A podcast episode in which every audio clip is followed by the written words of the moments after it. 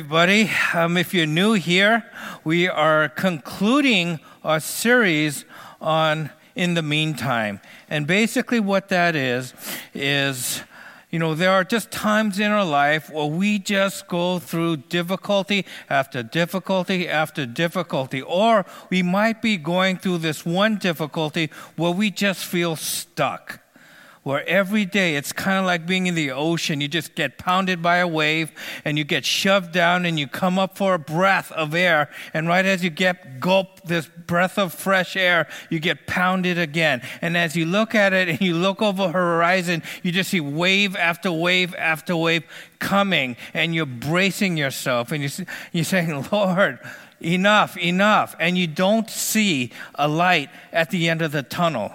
What do you do in the meantime. Because we have God's promises that God says that um, good will come out of this situation. But what if we can't see the good and we're just stuck in this situation where we just don't see any way out? And that this has been our series. And this is what we've, I've been trying to communicate through Scripture that God does have principles that we could live by, that God gives us principles that we can have hope when we are living in the meantime, between where we could see the good come out and the difficulties that we are um, experiencing. And last week, we talked about trials. And we talked about how God uses trials to develop persevering faith.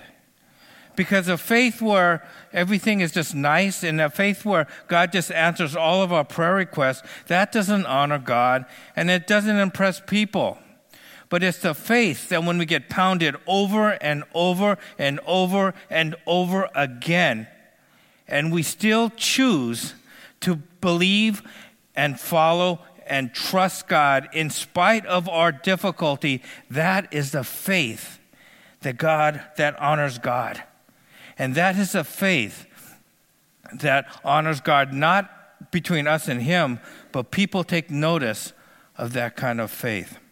And today, we're going to end our series in, with that. You know, when we do go through times of difficulty and trouble, you know, God promises to comfort that, comfort us. But he also wants us to do something else with that comfort. So if you have your Bibles, can you turn with me to 2 Corinthians 1 3. 2 Corinthians chapter 1 verse 3.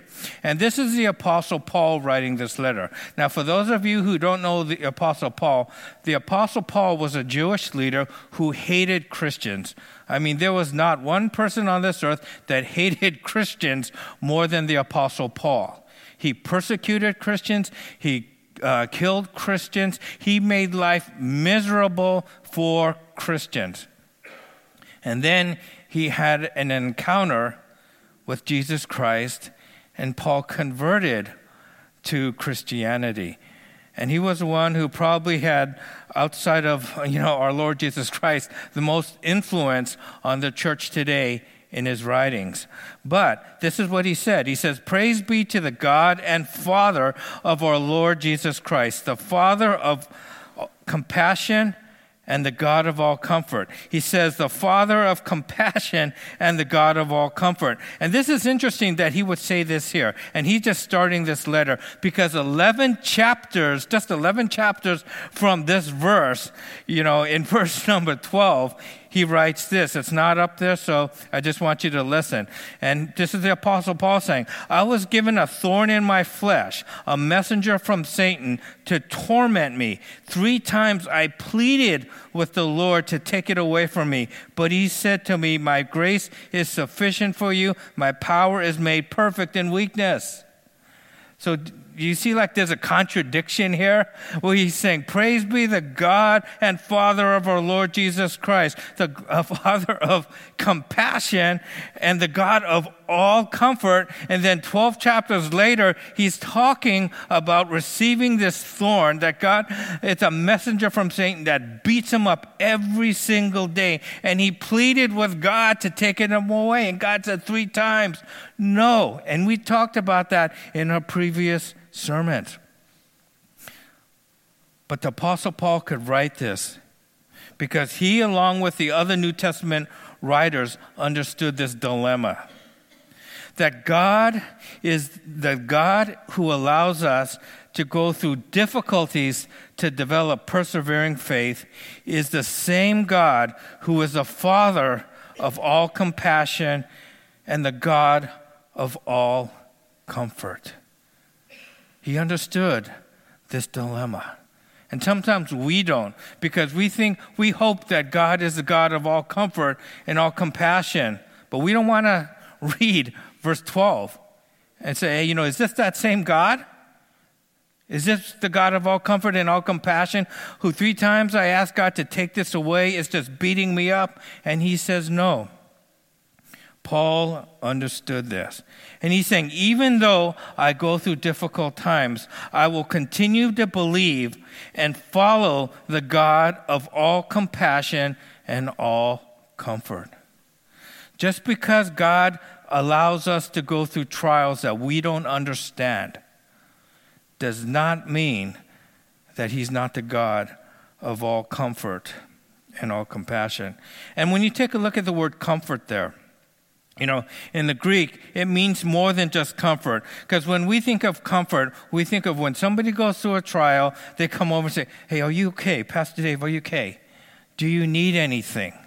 You know, I'm here for you. You know, whatever you need, you know, you know, I'll, try, I'll get that for you. And you try to comfort them that way. And that is a part of this word comfort. But the, this word means comfort, but it also means to strengthen. It's to provide comfort and to provide strength. And so this is a comfort that brings courage. Okay, this is a comfort that brings perseverance that says, you know what? You could persevere in whatever you're going through because God is with you. Because God says, when you're weak, you are strong. It's a comfort that motivates and a comfort that gives hope. It's not a comfort that just says, hey, how you doing? Are you doing okay? You know, I feel bad for you. It's so much more than just that. And so we see in verse number uh, chapter 4, it says, God who comforts us in all troubles. It says, God who uh, comforts us in all troubles. And not just says some troubles, not just the little troubles. It said, God comforts us with this comfort and strength in all troubles. And then he says, so we can. So we can be happy so that we could be at peace? No, let's continue. It says, Who comforts us in all troubles, so that we can comfort those in any trouble with the comfort we ourselves receive from God. Because, you know, let's say when we are going through a difficult time, when we are going through a trial, some of you are going through a difficult time right now. How many times, you know, before you go to bed, how many of you are praying, God, please comfort me? Any of you? No. What do we pray? God, please deliver me from this. You know, the pastor can comfort me. I need, I need something miraculous from you. Okay? I need you to deliver me from this situation. I need, I need money. I don't need comfort. You know, I need good grades. I need friends. I need community. I don't need comfort. And how many of us pray for comfort? I would say the majority of us, including myself, we don't. We pray for deliverance. We pray for deliverance. But he says, God who comforts us in all of our troubles so that we can comfort those in any trouble with the comfort we ourselves receive from God. Next slide. It says, God comforts us so that we could comfort others. God comforts us so we can comfort others. You know, there's a, you know, when we talk about tithing and giving, um, we said that God blesses us so that we could be a blessing for others. And I think we all understand that. The same principle here is God comforts us when we go through difficult times. Why? So just we could so that we could just be at peace? So that we could just feel, you know, good and okay. No, He comforts us so we can comfort others. You see that God doesn't waste a difficult experience. God uses trials to develop persevering faith. Faith. But God also uses trials to allow us to minister and to comfort others who are going through the same thing. In verse number five, it says, For just as we share abundantly in the sufferings of Christ, so also our comforts abounds through Christ. And basically, what the Apostle Paul is saying, there is a commonality that each one of us has with the sufferings of Christ. You know, he was lonely. You know, you know, times when we are lonely. You know, he experienced rejection. He experienced disloyalty with his closest friends, betrayal, and all of us you know, at one point or another, we've experienced some of those things. He experienced a dark time in his life where he asked God, Is there another way out of this?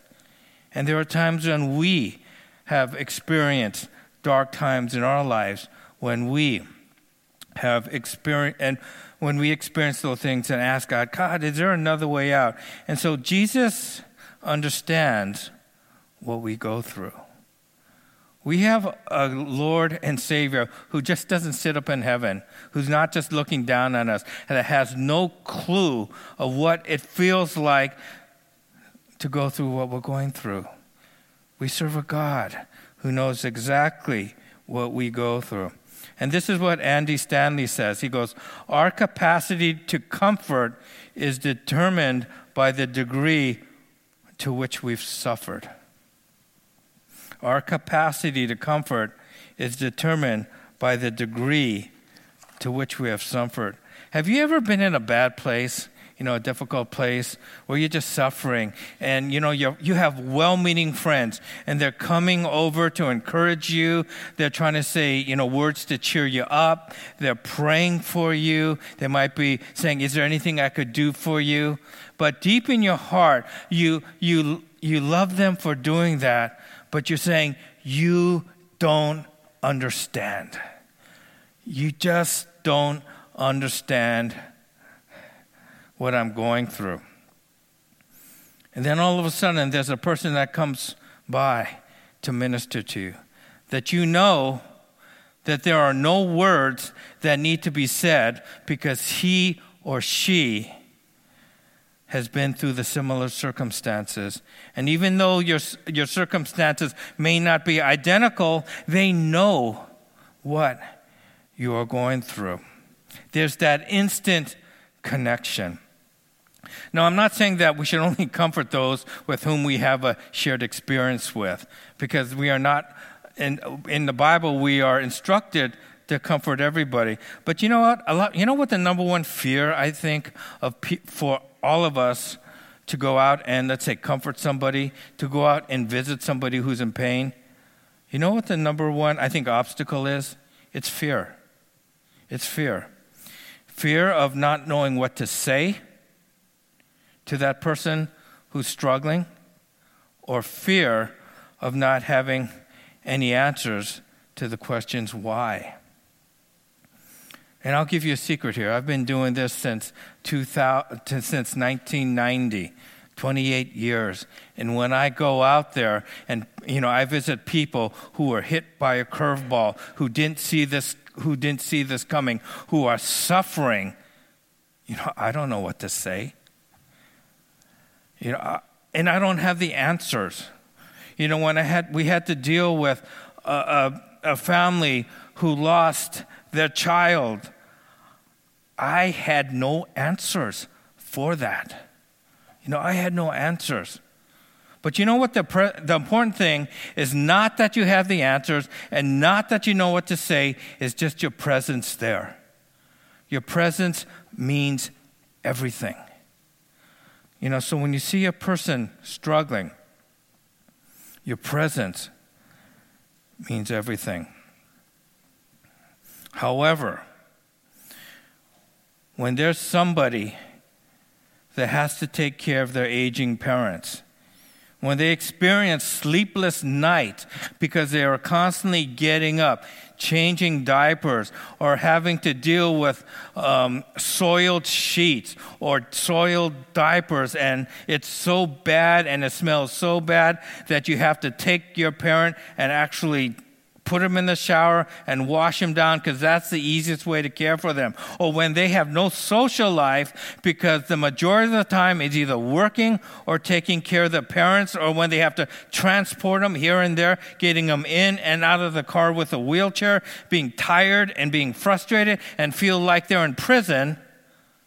When I walk through the door, there's an instant connection. Why? Because I went through that myself. You know, I might not be the best preacher out there, but one thing I think I'm okay at or good at is counseling. You know, listening, you know, to your problems. And so, but even though I feel like I'm a good counselor, there are certain things that you know about my life that I just really don't understand what you are going through. That doesn't mean that don't come talk to me just because I haven't had that same experience that you do. But when you come to me, you, know, you just know there are certain things that, as hard as I try, I'll never truly understand what you're going through because I just haven't gone through this before. You know, some of you might be dealing with an illness right now. Some that could be healed, some that maybe cannot be. But there are others who are going through that same thing. Some of you might be here right now, might be going through marital, mar- marital troubles. Well, guess what? There are others that are going through the same thing you do.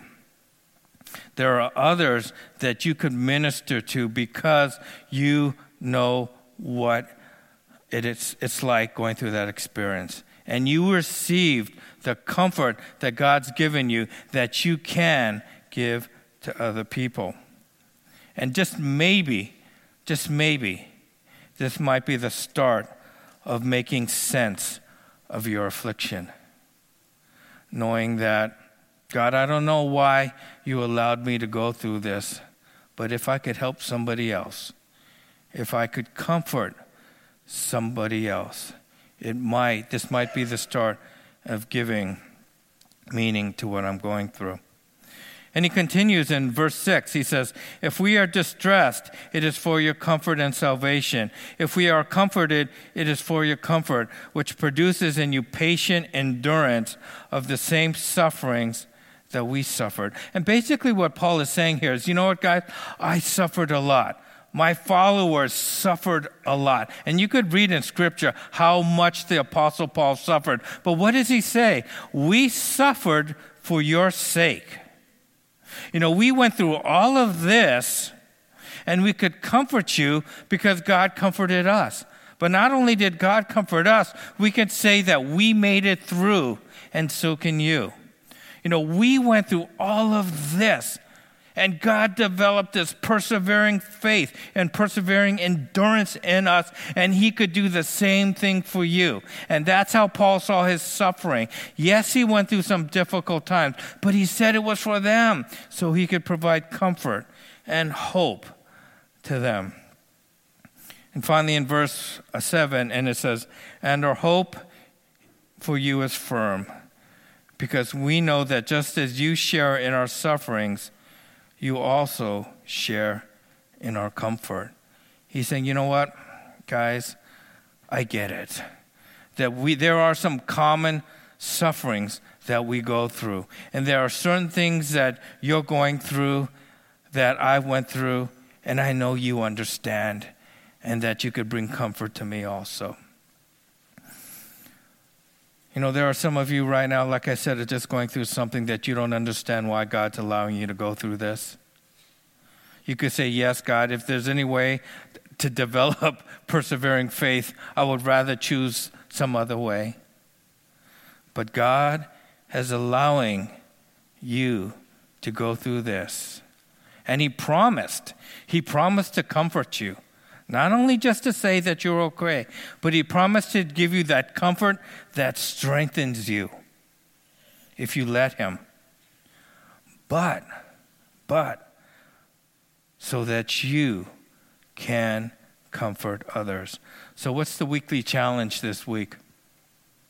I said, meditate on 2 Corinthians 1 3 to 7 every day. This is just a short, you know, four verses, five verses. You know, if you could do it once in the morning or once in the evening, that'd be great. Now, if you're going through a trial right now, if you're going through a difficulty, try asking God to comfort you and not to save you from it. Now, that might be hard. You say, yeah, that's crazy. You know, God, you know, like I shared before, whatever difficulty you are going through right now, that might be the focal point of God is trying to do in your life right now. Have you ever thought of that? Whatever difficulty you are going through right now might be the focal point of God's work in your life right now. So don't ask for deliverance, ask that God would comfort you. It says the last thing is reach out to someone you know who is going through the same difficulty you've experienced in the past. You know, there might be people that are suffering right now that you know that have uh, that are going through something that you've already experienced. You know, have the courage to reach out to them and comfort them with the comfort that God has given you, the strength that God has given you to persevere despite whatever you're going through. I mean, just the fact that you're here today, sitting here today, if you're going through problems, it tells me that you are persevering through that, that you didn't give up on the faith, right? And so, as God has allowed you to persevere and bear under, up under that, give hope and encouragement to somebody else who's going through or is going through the same thing right now.